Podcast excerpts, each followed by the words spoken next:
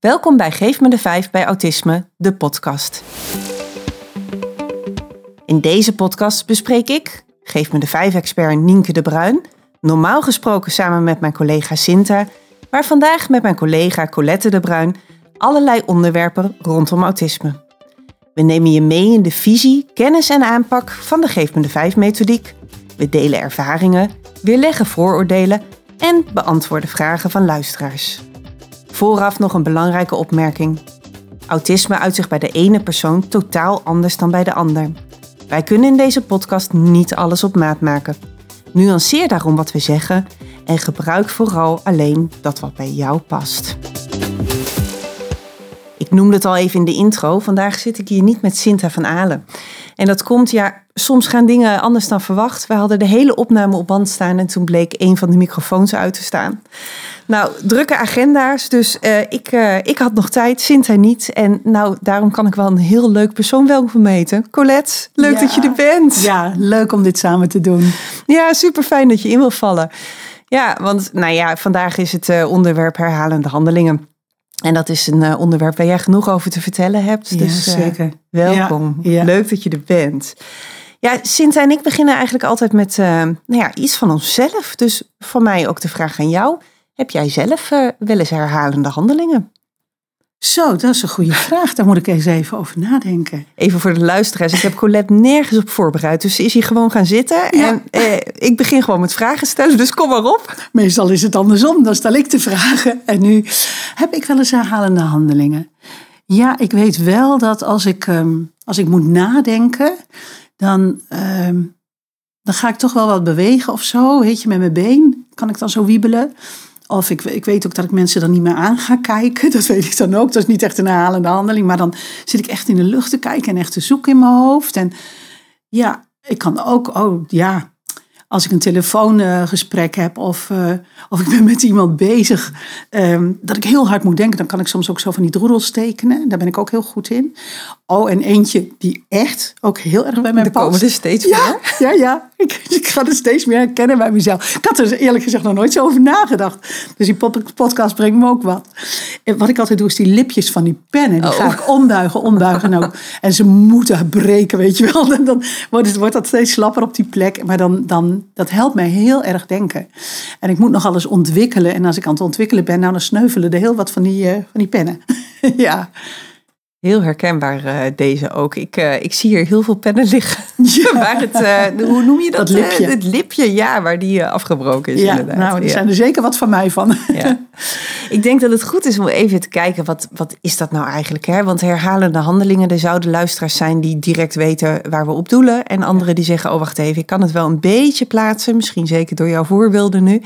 Maar ja, hoe zou jij het omschrijven wat het is? Ja, ik heb altijd het omschreven als herhalende handelingen.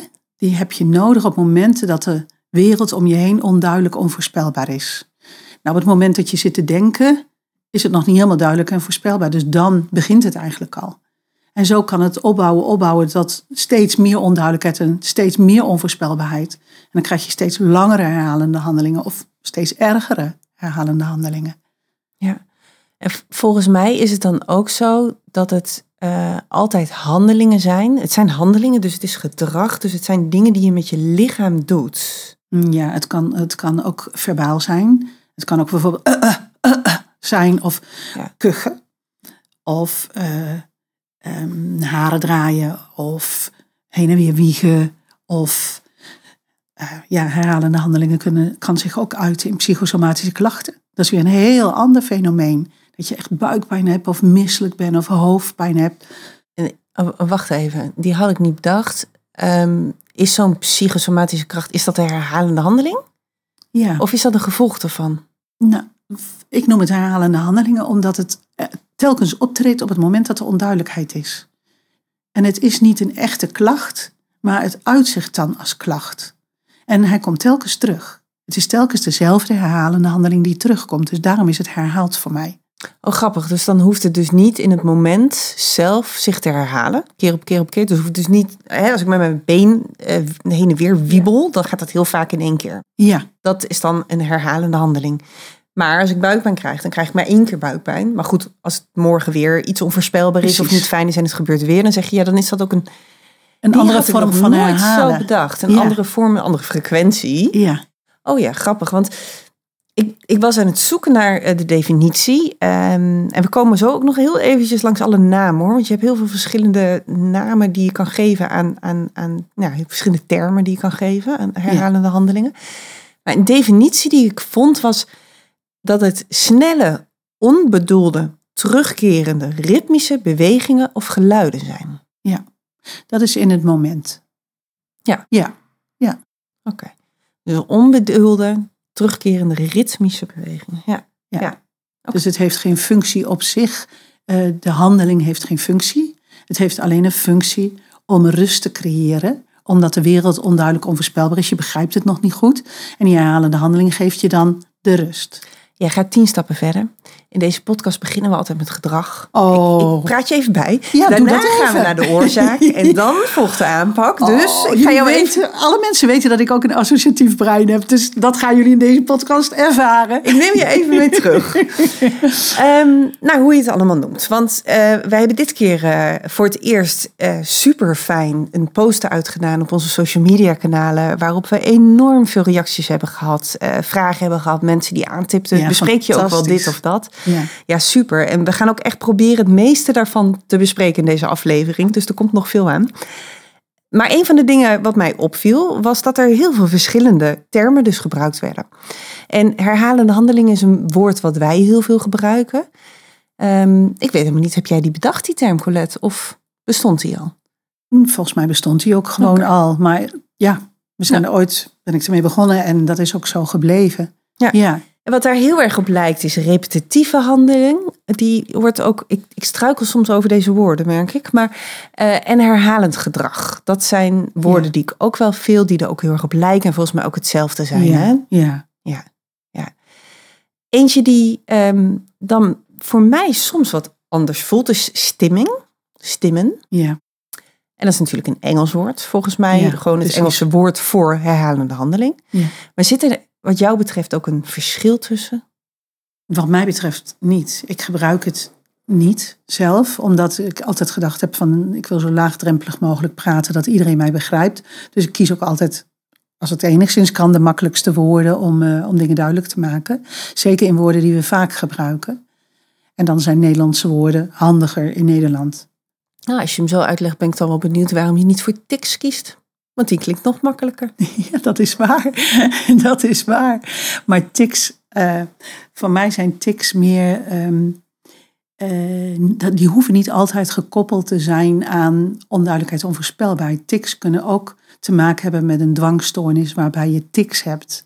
Dus voor mij stond dat wat eh, losser van autisme dan echt het herhaalde gedrag. Tics wordt ook vaak gebruikt bij Jules de Laterre. hè? Ja, Ja. Ja. Ja, dus die associatie kan het hebben. Terwijl als het daar vandaan komt, dan zit er een hele andere oorzaak aan eh, verbonden als dat het van het autisme komt. klopt. Want ehm, nee, ik wil nog net niet naar de oorzaak. Ik kom zo nog even op de oorzaak. We gaan eerst nog even deze afmaken. Ehm, ja, dat is de reden dat je het niet voor tics kiest. Maar Ja. eigenlijk als je het over tics hebt die vanuit het autisme komen, dan is het gewoon hetzelfde als herhalende Herhalende handelingen. handelingen. Ja, precies. En dwanghandelingen. Ja, dan kom je al haast op die tics. Ja, hè? ja. Ja, en Ja. volgens mij wordt die dan weer vaker gebruikt bij OCD. Heb ik het gevoel. Ehm, dat weet ik niet of dat vaker bij OCD wordt gebruikt. Het wordt wel vaker gebruikt bij bijvoorbeeld eh, de trap aantikken en eh, nog een keer aantikken en nog een keer aantikken en dan pas die trap op kunnen lopen. Of eh, ehm, richting smetvrees, dat je heel veel dingen herhaald moet doen. Dat het haast een, een tik is om, om je, je moet handen wassen, handen wassen, handen wassen. Elke keer nadat je ook maar iets hebt aangeraakt. Dat soort eh tics kan je hebben. Ja, dan kom je ook al haast op smetvrees. Weet je, zo kan je heel veel. Maar dat is niet uit onduidelijkheid of onvoorspelbaarheid direct het gevolg. Het kan wel indirect het gevolg zijn. Dat als je heel lang niet gehoord en gezien wordt, eh, de wereld niet begrijpt, niet geholpen wordt, dan kunnen zich allerlei comorbiditeiten ontwikkelen. Maar ik bedoel niet de comorbiditeit. Ik bedoel echt puur wat bij autisme hoort. Je bedoelt ik bedoel, de, de herhalende handelingen De waar wij het over hebben, Ja. is de herhalende handelingen die voortkomen uit het autisme. Ja. Oké, ja. Ehm, misschien goed om even wat uh, voorbeelden langs te gaan. Om gewoon eens te checken. Want er waren heel veel mensen die zeiden, hoort dit er dan ook bij? En hoort dat er dan oh, ook ja, bij? dat snap ik wel, ja. Ja, ehm, en eentje was bijvoorbeeld het uh, knakken van vingers. Ja, die is een hele mooie. Ja, die hoort erbij. Ik had een pleegzoon die dat de hele dag deed. Ja. Ja, en als het duidelijk was, dan was het weer stil. Dan was het weer stil, oké. Ja. En kreeg hij er wel eens last van? Hij zei Dat- van niet. Nee. Nee. Ik vind dat trouwens wel mooi, deze laatste zin van dan, dan was het stil. Je zult echt zien op het moment dat het duidelijk is in het hoofd, dan stopt het ook, die herhalende handelingen. Dat vind ik wel een signaal. Bij tics is dat niet zo. Daar zit echt wel een verschil. Ja, en nu ben ik stil. Want dan zit ik te denken, oké, bij tics is dat niet zo. Want bij tics, tics heb je dus omdat je in je hoofd ehm, Een dwangmatige, dwangmatige handeling wilt doen, zodat je eh, vanuit een angst eigenlijk, hè? Vanuit Ja. een chronische niet veilig voelen. ja. En eigenlijk is dit een goede vraag voor de volgende keer voor Fabienne. Die kan dat heel goed uitleggen. Ja, dat is een leuke. Dat moeten Ja. we echt doen. Om dan echt Ja. eens even het brein in te duiken, wat dit Ja, betreft. Want ja. ik heb hem zo niet paraat hoe die zit. Nee, nee. Nee, maar goed. Even wat betreft nog de voorbeelden. Ehm, dingen die langskomen is bijvoorbeeld eh, nagels bijten, korstjes opentrekken. Maar ook van die meiden met van die lange haren die dan die haren naar voren en naar achteren schudden. Of de hele dag die haren zitten te kammen. De broek omhoog trekken, ook al zit die goed. Eh, slikken, noemde je net al eventjes. Hè? Maar ook bepaalde geluiden maken. Ik weet nog, Kees die ze deed altijd... dat was altijd... nog? Nog steeds, nog steeds komt hij soms wel minder. Het draaien in de haren bijvoorbeeld. Tikken op tafel. Het, nou ja, de lipjes van de pennen, maar ook het klikken met de pennen. Wiebelen met de benen, knijpen met de ogen. neus ophalen. Maar ook slikken en kauwen. Dat kan ook het gevoel. Dus ook e- bepaald eten eten, omdat je dan maar kan slikken en kan kauwen. Dat gevoel Ja. van slikken en kauwen is dan een herhalende handeling. Eten of snoepen of chips eten. Ja. Kan een herhalende handeling zijn. Ja. Dat je die echt nodig hebt op dat moment. Ja, en ook roken. Het, het nemen, het, het, eh, Die hijs nemen. Ja, de sigaret in je vingers voelen, die hijs nemen, die beweging, de rook wat je van binnen voelt. Dat kan ook een herhalende handeling zijn. Ja. Ja, is heel erg breed en uiteenlopend. Maar waar komen ze nou vandaan? Waarom? Maar het Ja. gaat ook nog verder zelfs. Hè, tot Oh. jezelf pijn doen bijvoorbeeld. Ja. Jezelf zo krabben dat het helemaal open gaat. Het zijn niet alleen die hele kleine velletjes. Maar het, het, het kan ook zijn jezelf helemaal open krabben. Als herhalende handeling. Maar dan is de wereld zo onduidelijk onvoorspelbaar. Ja, daar komen ze vandaan. Dat is, dat is de oorzaak. En dan is dit minder erg. Dit geeft je houvast. ja, want ze zijn heel nuttig, hè, herhalende handelingen. Eigenlijk is het een hele slimme manier om, als de wereld onveilig, onduidelijk en onvoorspelbaar is, om toch ja, een bepaalde schijnveiligheid te creëren. Zeker. Is het ook zo dat wij ze niet afnemen. Wij nemen herhalende handelingen nooit af. Dan begin ik stiekem aan de oorzaak en dan gaat Colette weer naar de aanpak. hè? Tuurlijk. Ja. oh mensen, ja, je, je kent me. Ik hou van de aanpak. Kom maar, kom maar, kom maar, Kom op. maar op, kom maar op, kom maar op.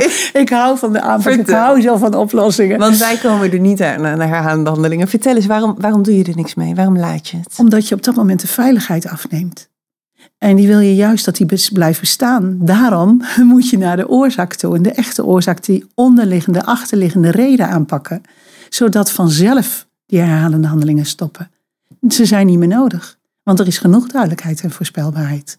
Ja, dat klopt. En eigenlijk ontstaan herhalende handelingen dus als een heel slim trucje op vier verschillende momenten met vier verschillende doelen.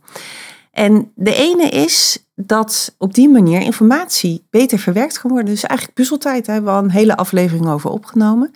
Door de herhalende handeling te doen, kan iemand met autisme beter nadenken. En ja, ik denk dat dit ook veel mensen wel herkennen. Want als jou een hele moeilijke vraag gesteld wordt, of als je een ingewikkeld telefoongesprek hebt, dan kan een rondje lopen of even met je been wiebelen of ergens tegenaan tikken heel erg helpen. Hoeveel mensen krabben zich niet op het hoofd? Ja, oh het ja, lijf laat ook het een. gelijk zien. Ja, zeker, zeker. Ja. Dus die informatie in je brein is nog niet duidelijk. Die ben je nog aan het verpuzzelen, aan het verwerken. En op dat moment helpt zo'n handeling. Ik ben, terwijl ik dit zeg, met mijn handen aan het meepraten. En dat helpt mij ook denken. Ehm, de tweede is eigenlijk eh, opwinding. Op het moment dat emoties zo groot zijn, en dat kan een hele positieve opwinding zijn, eh, maar dat kan ook eh, negatief zijn, ehm, dan kunnen herhalende handelingen helpen om die te verwerken. Ja, kijk maar eens in de rij bij de achtbaan.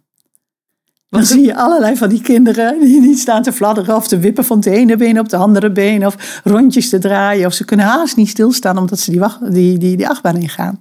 Heerlijk. En ik, Ja. moet, ik moet dan gelijk denken aan Kees vroeger. Die eh, aan, het, eh, aan het vliegen was, noemden wij dat. Ja, Ja, ja, fladderende ja. handen Ja. had hij. Fladderende handen. Ja, hij heeft op enig moment besloten dat hij dat niet meer wou. Dat klopt. Hij, eh, hij keek naar anderen en die za- hij zag dat anderen dat niet deden. En toen stopte hij ze in zijn zak. En dan ging hij met zijn ellebogen fladderen met zijn handen in zijn zak. En toen op een gegeven moment is hij gestopt. En toen is hij dat geluid gaan doen van... eh, eh. Ja, is er een andere herhalende handeling voor in de plek gekomen. Ja, mooi. Ehm, de derde is om paniek te voorkomen. Ja. En dat is op het moment dat iets onvoorspelbaar is, dat er onduidelijkheid is, dat je in een situatie komt waarin er dingen gebeuren die je niet voorzien had. Dan om de paniek te voorkomen, om de stress te voorkomen, kan een herhalende handelingen helpen de emoties te reguleren. Ja. En die geeft schijnveiligheid dan. Ja. En dan wordt het al wat zwaarder. Hè? Het wordt al een grotere situatie. Het wordt al spannender. Het bouwt zich al op. En dan zie je ook vaak dat eh, die herhalende handelingen nog of wat duidelijker worden of wat steviger nodig zijn. En de laatste, het vierde puntje, is ontspanning.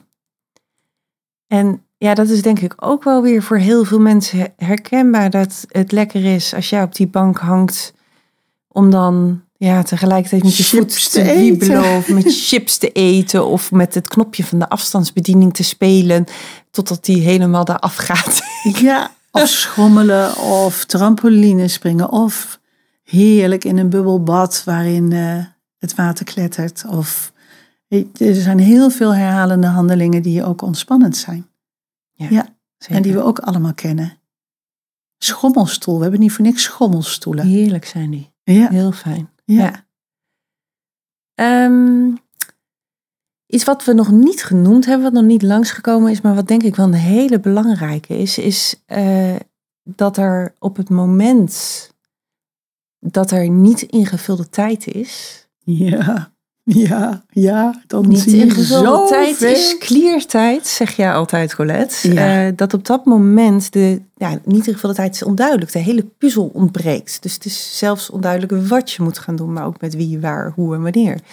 Dus ja, zo'n grote onduidelijkheid wordt vaak ook ingevuld met een herhalende handeling. Ja, en als die genoeg blijkt te zijn, dan is dat heel fijn, want dan is het te overleven en dan komt er geen escalatie. Maar als een herhalende handeling alleen niet genoeg is, dan zie je bij die niet ingevulde tijd daar ook wel escalaties ontstaan.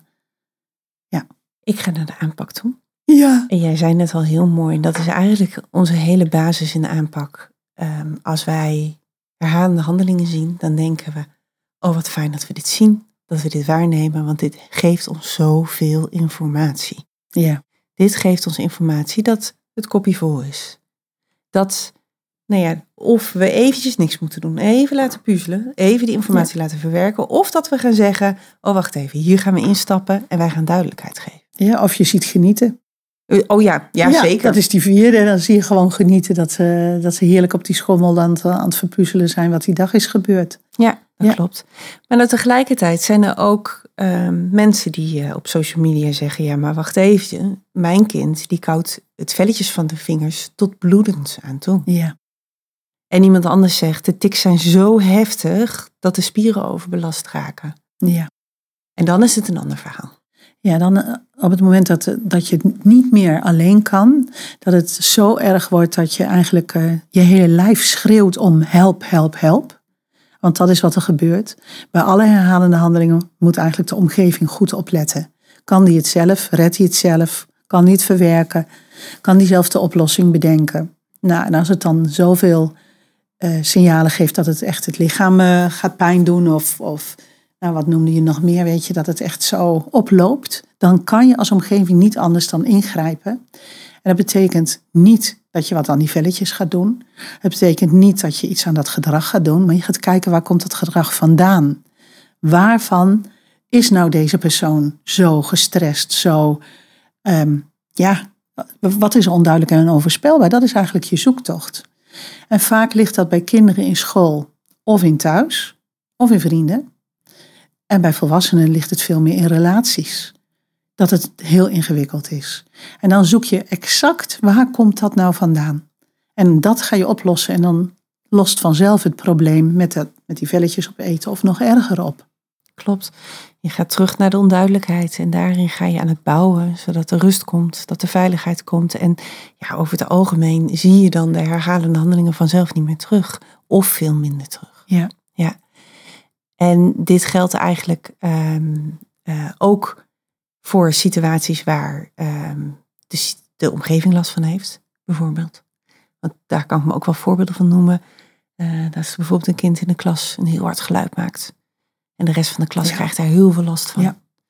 Dat is zo'nzelfde situatie. Er is ook nog een andere mogelijkheid. Want op het moment dat er op dit moment eh, dat het de last te groot is. En ja. het, het, oplossen van de oorzaak kan soms tijd kosten. Als, um, uh, uh, er was bijvoorbeeld een jongetje en die kwam net nieuw op school. Die zat net in groep 1. Echt zo'n klein, klein dropje van 4,5, ja. 4. En alles was nieuw. Alles was ingewikkeld. En hadden ze op het schoolplein hadden ze meerdere stoeptegels rood geschilderd. En op het moment dat hij naar binnen liep, dan deed hij daar precies een dansje op. En dan liep hij nog een keer terug en dan deed hij hetzelfde dansje erop. En die ouders zeiden, ja, het ziet er zo gek uit. Ja. En wat gaan de andere kinderen ervan vinden? Want het was elke dag hetzelfde. En het viel op. De manier waarop hij deed was grotesk. Dus het, het, ja. hè, iedereen zag het. En ja, dan weet je enerzijds, weet je, Um, wij gaan bouwen, wij gaan zorgen aan veiligheid. We zorgen dat de juf goed afstemt en dat hij goed plaatjes heeft om de hele dag door te komen. Maar aan de andere kant weet je, oké, dat duurt eventjes.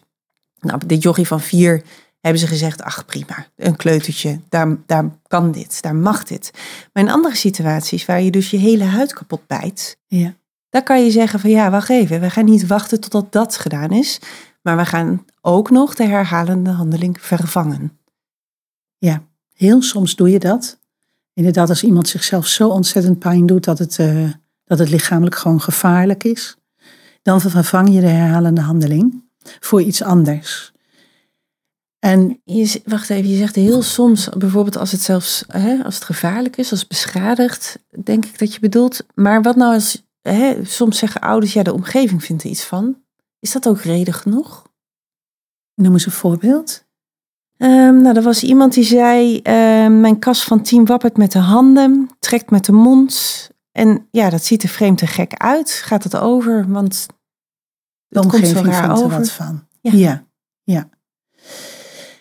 Nou, je, je kan twee dingen doen. Ik denk altijd hij mag zijn wie die is. Dat aan de ene kant. Dan ga ik kijken naar de oorzaak. Kijken, loopt hij op zijn tenen op school? Want wat we nog niet genoemd hebben is dat je bij een chronisch punthoofd, als je bijvoorbeeld chronisch overvraagd wordt, uh, bijvoorbeeld op school, dat het eigenlijk allemaal te moeilijk is. Dat je wel een weektaak hebt, maar een weektaak. Hoe ingewikkeld is dat? Dat je eigenlijk liever een dagtaak hebt en dan ook nog in stukjes gehakt. Dat je stap voor stap weet wat je moet doen. Dat je dat visueel bij je hebt liggen. Dan zie je opeens al veel meer rust komen. Dus als je in, op zo'n manier de oorzaak weg kan nemen en dan verdwijnen die herhalende handelingen in het gezicht ook uh, vanzelf. Dat probeer je dan eerst. En als dat nog niet gaat, dan kan je met Cas zelf bespreken van kijk, zo met een spiegel erbij, dit is wat jouw gezicht doet. Of je maakt een foto of een filmpje en je bespreekt het. Is dat wat je wil? Want andere kinderen doen dat niet. En dan is het handiger om, maar dan krijg je hetzelfde als bij Kees, dat hij eerst met zijn handen fladderde en dan stopt hij ze in zijn zak en dan doet hij het met zijn ellebogen. Maar dat is ook heel raar. Dat is ook een onnatuurlijke beweging. En toen ging hij die geluiden maken. Dus ik heb ook al meegemaakt dat het van kwaad tot erger werd. Dus dat is ook niet handig. Dus de vraag, het dient een doel. Hè? Het dient echt een dus- doel. Dus dat moeten we ons realiseren. Dus als je het vervangt, moet je wel kijken naar, oké, ehm, eh, het mag nooit weggehaald worden. Het mag nooit verboden worden, want het is nodig. Ja. Vervangen kan dus, maar kijk iets wat ergens denk ik enerzijds dichtbij staat. Want je kiest niet voor niets die beweging of dat geluid of die manier. Maar tegelijkertijd ook dan meer geaccepteerd is, minder schadelijk is. Ja, ik doe eigenlijk bijna niet aan vervangen. Ik kan me niet herinneren wanneer ik dat de laatste keer gedaan nee, heb. Want jij gaat bouwen, je gaat de oorzaak aanpakken. Ja, ja. want daar heeft hij veel langer wat aan. Ja. Want die oorzaak moet toch aangepakt worden. Al krijgt hij nu een andere herhalende handeling, dan blijft die oorzaak nog steeds het probleem. Ja, en de kunst is om dat op maat te doen en dan gaat het uiteindelijk best snel. Ja, nou ja, en ik gun ik gun deze kinderen ook vooral zo dat ze begrepen worden in waar, waar hun moeite ligt. En dat we niet bij het gedrag blijven stilstaan en wat de omgeving daarvan vindt. Ja, ja. mooi hoe je die zegt, want daar ben ik het helemaal mee eens. Ja. Ja. het is een manier van uiten. Ja, er is nog wel wat. Ik denk als ouder, als je kan ondertitelen, dat heeft hij even nodig, want de dag op school was zo druk. Dan denkt de andere ouder, oh, oké, die moeder vindt het dus blijkbaar heel gewoon. Nou, dan is het dus ook gewoon. En dat is het mooie van de ondertitelen. Hoe jij het brengt, zo is het ook voor de ander. Het is pas raar als het ondertiteld wordt als raar. Of als er niets gezegd wordt als er vreemd gedrag is. Maar als iemand het ondertitelt al als, nou ja, dat hoort bij hem, dat heeft hij even nodig, zegt niemand er weer wat van. Ook niet de andere kinderen in de klas, als de leerkracht dit doet. Ja, dit is wel een hele mooie, want hierin heb je, als jij als individu snapt wat de kracht is van positief ondertitelen, want dat is waar je het over hebt, ja, oh zo. dan heb je enorme invloed op je omgeving, heb je enorme invloed uiteindelijk op de maatschappij, hoe ze kijken naar dit soort dingen. Als wij met z'n allen hier positief gaan ondertitelen en zeggen, ach, dat hoort erbij, heeft hij nodig. Ja. ja. Weet je, het maakt zelfs zo'n verschil dat of een kind gepest wordt of niet, of de leerkracht dit kan. Als een leerkracht dit kan, oh, we wachten even op Cas, want hij, uh, hij is bijna klaar. In plaats van, nou, Cas, schiet nou toch eens op, weer de laatste. Dat maakt een wereld van verschil, want dan geef je namelijk de fiat ook aan de kinderen om er wat van te vinden. Want als jij er wat van vindt, mogen die kinderen er ook wat van vinden. En zo breidt zich dat uit en komt er uiteindelijk ontstaat ook pesten omdat ze wat vinden van dat gedrag. Terwijl als die leerkracht zegt, hij is oké jongens, we wachten gewoon even met z'n allen is er gewoon totaal nul, niente, niks aan de hand. Ja, mooi. En ik denk voor de persoon met autisme zelf dat het heel belangrijk is om ook deze kennis te hebben. Al deze kennis over het nut van herhalende handelingen. Ik zie ook met regelmaat dat mensen zeggen: ik zet het heel bewust in, want ik weet dat deze bewegingen mij helpen. Dus op het moment dat ik vol zit, dan kruip ik onder mijn deken en dan ja, maak ik zo'n beweging, dan wieg ik even of nou ja, zelfs kleiner dan kies ik gewoon lekker voor die zak chips op de bank, omdat ik weet dat het me rustig maakt. Ja. ja. En dat is ook wel fijn als je dat bewust bent. En dat is ook weer dankzij die ondertiteling van die omgeving, die dan zegt: Weet je, dit heb jij nodig, ik begrijp jou. En dan denk je: Oh, wacht even, dit heb ik nu nodig. En dan kan je ook kiezen om het niet te doen, want heb ik het eigenlijk wel nodig nu? Nee, valt eigenlijk wel mee, ik hoef het ook niet te doen nu. En dan kan je zo ook zelf sturen. En dat is weer zo mooi, want dan word je in plaats van persoonsafhankelijk, word je dan al zelfstandig en heb je alweer zicht op je eigen, eigen handelen en op je eigen behoeften. En hoe mooi is dat? Want dat is een onderdeel van ik bouwen. Mooi. Ik zou graag een uh, vooroordeel willen bespreken. Ja, en dit, dit is eentje vanuit de oude doos. Ik kan niet anders zeggen. Maar wel eentje nou ja, waar misschien nog steeds mensen wel uh, een vooroordeel over hebben. Bij autisme hoort dat je heen en weer wiegt. Ach ja, ja, nee. dat is echt niet zo. Nee. dat komt nog uit de tijd dat we dachten dat bij mensen met een verstandelijke beperking alleen autisme gediagnosticeerd werd. En dat was in die tijd zo, omdat, ja, daar begon het, omdat het daar heel duidelijk zichtbaar was in het gedrag. En daarna is gebleken dat het ook bij mensen zonder verstandelijke beperkingen is. En dat het ook bij meisjes is. En dat het ook bij volwassenen. Dat weten we eigenlijk helemaal nog niet zo lang dat het bij volwassenen is. Dan praten we misschien over 15 jaar of zo dat we dat bewust weten. Misschien 20. We dachten altijd dat we kinderen was en raar. Net alsof het overgaat als je groter wordt. Nee, dat is niet zo. Nee, dat is niet zo. Mooi, heel duidelijk. Dat is niet zo. We hebben al heel wat eh, vragen van luisteraars beantwoord en ik heb er eh, nog twee over waar we nog niks over gezegd hebben. Dus die gaan we nog even langs. En de eerste vraag die gaat over eh, dat hun zoon zoveel tics heeft in zijn hoofd dat hij moe is en niet kan slapen. Ach. En hier moest ik heel lang over nadenken. Jij zegt gelijk ach, vertel. Ja, nou ja, als je niet kan slapen is sowieso ontzettend vervelend. Ja, zeker. Ja, en als je tics in je hoofd hebt, ik weet niet precies wat ze ermee bedoelen dan, maar ik denk dat er van alles heen en weer gaat wat druk is in zijn hoofd, waardoor hij niet kan slapen. Ja.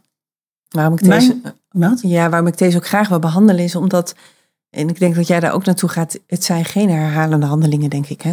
Nee. Nee, nee ik denk dat, het, uh, dat, dat als je gaat zitten met hem voort naar bed gaat en je tekent zijn hoofd en je tekent alles uit zijn hoofd wat erin zit, en ik zeg altijd, wat zit er in je hoofd? Dan maak ik takjes rondom dat hoofd en dan schrijf ik bij ieder takje een onderwerp. En dan tekenen, we alles eromheen. Het hele hoofd vol. Alles eruit, alles eruit, alles eruit. En dan kijk ik welke ik kan sluiten. Oké, dit vragen we morgen aan de meester. Uh, dat lost mama op. Iets ga je duidelijk maken op de vijf, want daar is nog wat onduidelijk bij. Sommige dingen kunnen gewoon weg, want die zijn niet van jou. Dat, dat hoort bij die andere persoon. Dat mag je gewoon wegdoen. Nou, zo kijk je per onderwerp en eigenlijk maak je dan het hoofd leeg. En dan kan hij lekker gaan slapen. En waarom op papier? Omdat het dan letterlijk uit zijn hoofd is.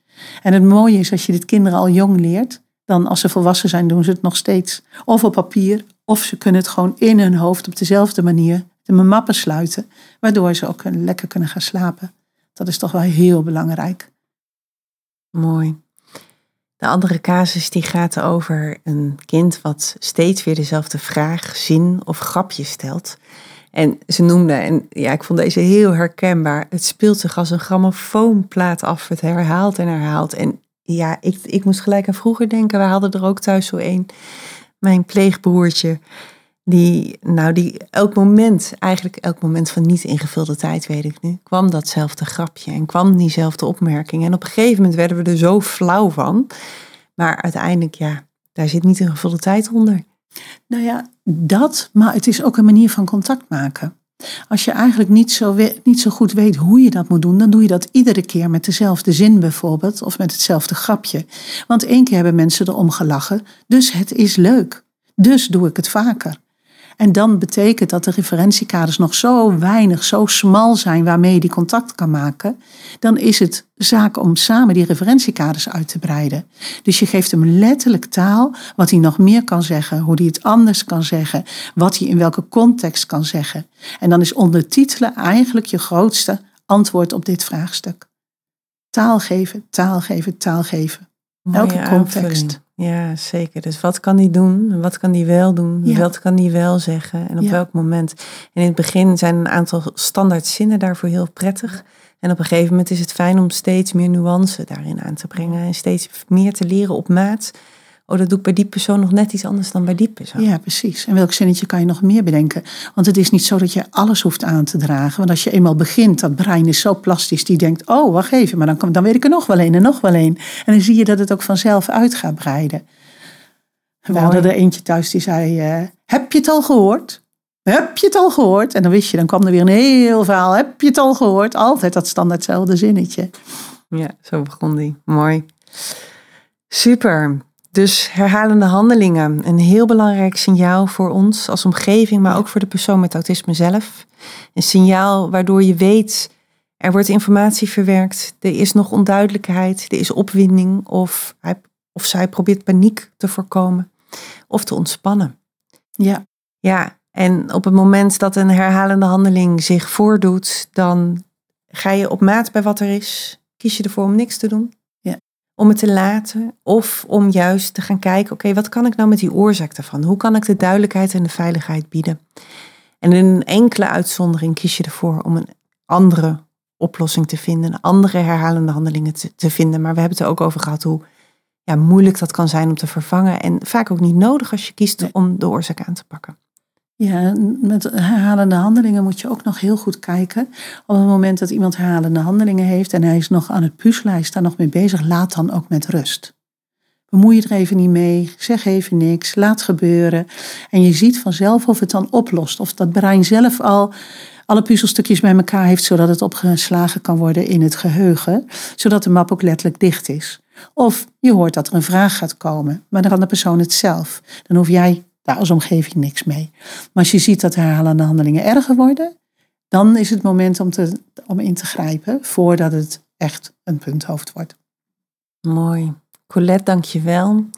Een geboren podcastmaker ben je. Ik kan je zo inzetten als Sinta er niet is. Super dat je Lesminute aan kon sluiten. Ja, super leuk om te doen. En ja, ik hou van kennisoverdracht. En ik hou ook van deze manier weer van dat doen. Super, dank, dank jullie wel dat jullie er waren allemaal. In de volgende aflevering zullen wij met Mathilde, onze collega, een casus van haar bespreken. Deze casus gaat over schoolschorsing. Bedankt voor het luisteren naar Geef me de 5 bij Autisme, de podcast. Als je je abonneert, word je op de hoogte gebracht zodra er een nieuwe podcast online komt. Vergeet ook zeker niet om een reactie op deze aflevering achter te laten. daar waar je deze aflevering hebt beluisterd of op onze social media. Wil je meer leren over onze methodiek? Kijk dan op de website www.geefmede5.nl voor onze boeken en scholingsaanbod. Heb je vragen of opmerkingen over deze aflevering? Stuur ze naar podcast.geefmede5.nl. Geef me de 5 met het cijfer 5.